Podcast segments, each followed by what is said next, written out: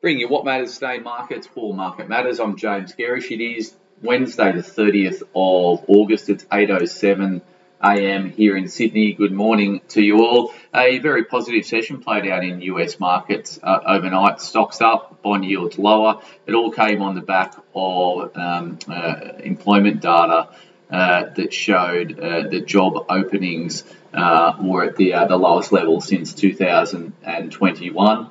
Uh, so that obviously saw uh, some repricing of interest rate expectations. So in terms of that market, um, before on Tuesday, there was about a 75% probability that the Fed would hike interest rates by 25 basis points in November. That's now down to about a 56% probability uh, for a quarter basis point, a quarter point interest rate increase in November. So clearly we're seeing um, the outcomes that the Fed is looking for starting to play out, uh, and it uh, increases the likelihood that the Fed is done on interest rates. And we've also seen a top in bond yields, which is pretty much what we've been suggesting through our market matters reports uh, in the last couple of uh, in the last couple of weeks. In terms of bond markets overnight, US 10-year yields were down eight basis points, 4.11 percent, uh, and US two years were the big movers. They were down 15 basis points at 4.89 percent. So that's a, a, very big move, uh, repricing in bond markets. In terms of commodity markets overnight, so uh, mixed bag but generally positive. Uh, crude oils uh, was higher, WTI up 1.64%, trading at about $81.40 US a barrel. Brent's trading at 85.60.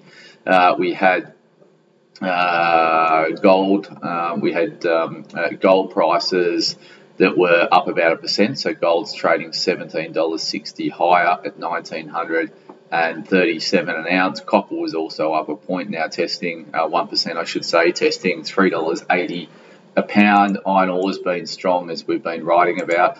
Uh, it's still around uh, 110 US a, uh, a ton. In terms of coal prices overnight, they were um, uh, fairly flat. The active contracts still hanging around 161 US a ton coming out of Newcastle. The ETFs we track in the US market to get a handle on our commodity sectors locally. So lithium stocks were up; they are up very, very strongly. So 4.06% higher for the, the lithium stocks over in the, uh, the US market. Copper stocks are up 2.7%, uranium stocks were flat, and gold stocks over in Canada were up about 1%. The US dollar index dropped, obviously, on the expectation the interest rates will not go up from here. That is a negative for the US dollar, and it was down uh, nearly uh, over half a percent on the session, trading at 103 spot 47 in terms of the US dollar index. Uh, the Aussie dollar was higher, uh, up about 0.8 of a percent, trading at 64 spot 82. BHP ADRs are higher this morning. We're pricing a, a, rally in BHP of about 20 cents on open, from what I could tell, uh, given the movement in the currency. And SPI futures uh, were up 47 points this morning. Uh, that is 0.66 uh, of a percent higher for the uh, the local market this morning. So a good one across the uh, across the screen this morning by the look of the futures market. In terms of broker moves coming stemming from yesterday's um, uh, earnings results, so we've got Adbri. They came out with a higher capex guidance for the year ahead. They cut their dividend, or they, they, they ceased their dividend for the first half.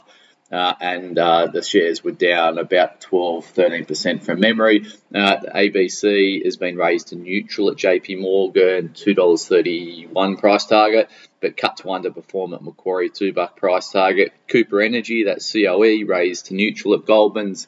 EML Payments, EML raised to outperform at RBC, 140 price target they smashed uh, expectations yesterday. The business is turning around, and it's also held a fairly big short position in that stock as well. So some fireworks yesterday. It was up over 20%. Uh, F&P Healthcare, uh, that's FPH over in New Zealand, raised to accumulate at CLSA, 24.47 price target. Mineral Resources raised a buy at Citi 79 price target MIN. They obviously reported uh, on Monday evening um, aftermarket. Stock was up about 8% yesterday. We own Mineral Resources. New Hope rated New Hope at Jefferies. That's NHC, 540 price target. We hold New, New Hope in our uh, uh, active income portfolio. Resimac cut to neutral at Citi. Uh, with a 110 price target, and Star Entertainment raised to buy at Jefferies 133 price target, and raised to outperform at Macquarie with a 125 uh, price target. Huge write downs uh, played out for Star yesterday, but I guess it wasn't a, uh, a, huge shock. In terms of earnings today, we've got 29 metals, 29M. Uh, Altura, ATA, um, Aurelia Resources, AMI, Brambles, BXB, City Chic, CCX, Dicker Data, DDR, Flight Centre, that'll be interesting, FLT. Hello World had a good set of numbers. Um, earlier this week. Healius, HLS, and Kelsian Group, KLS. On the economic front, we've got a bit of economic data coming out today. So uh, we've got July building approvals at 11:30.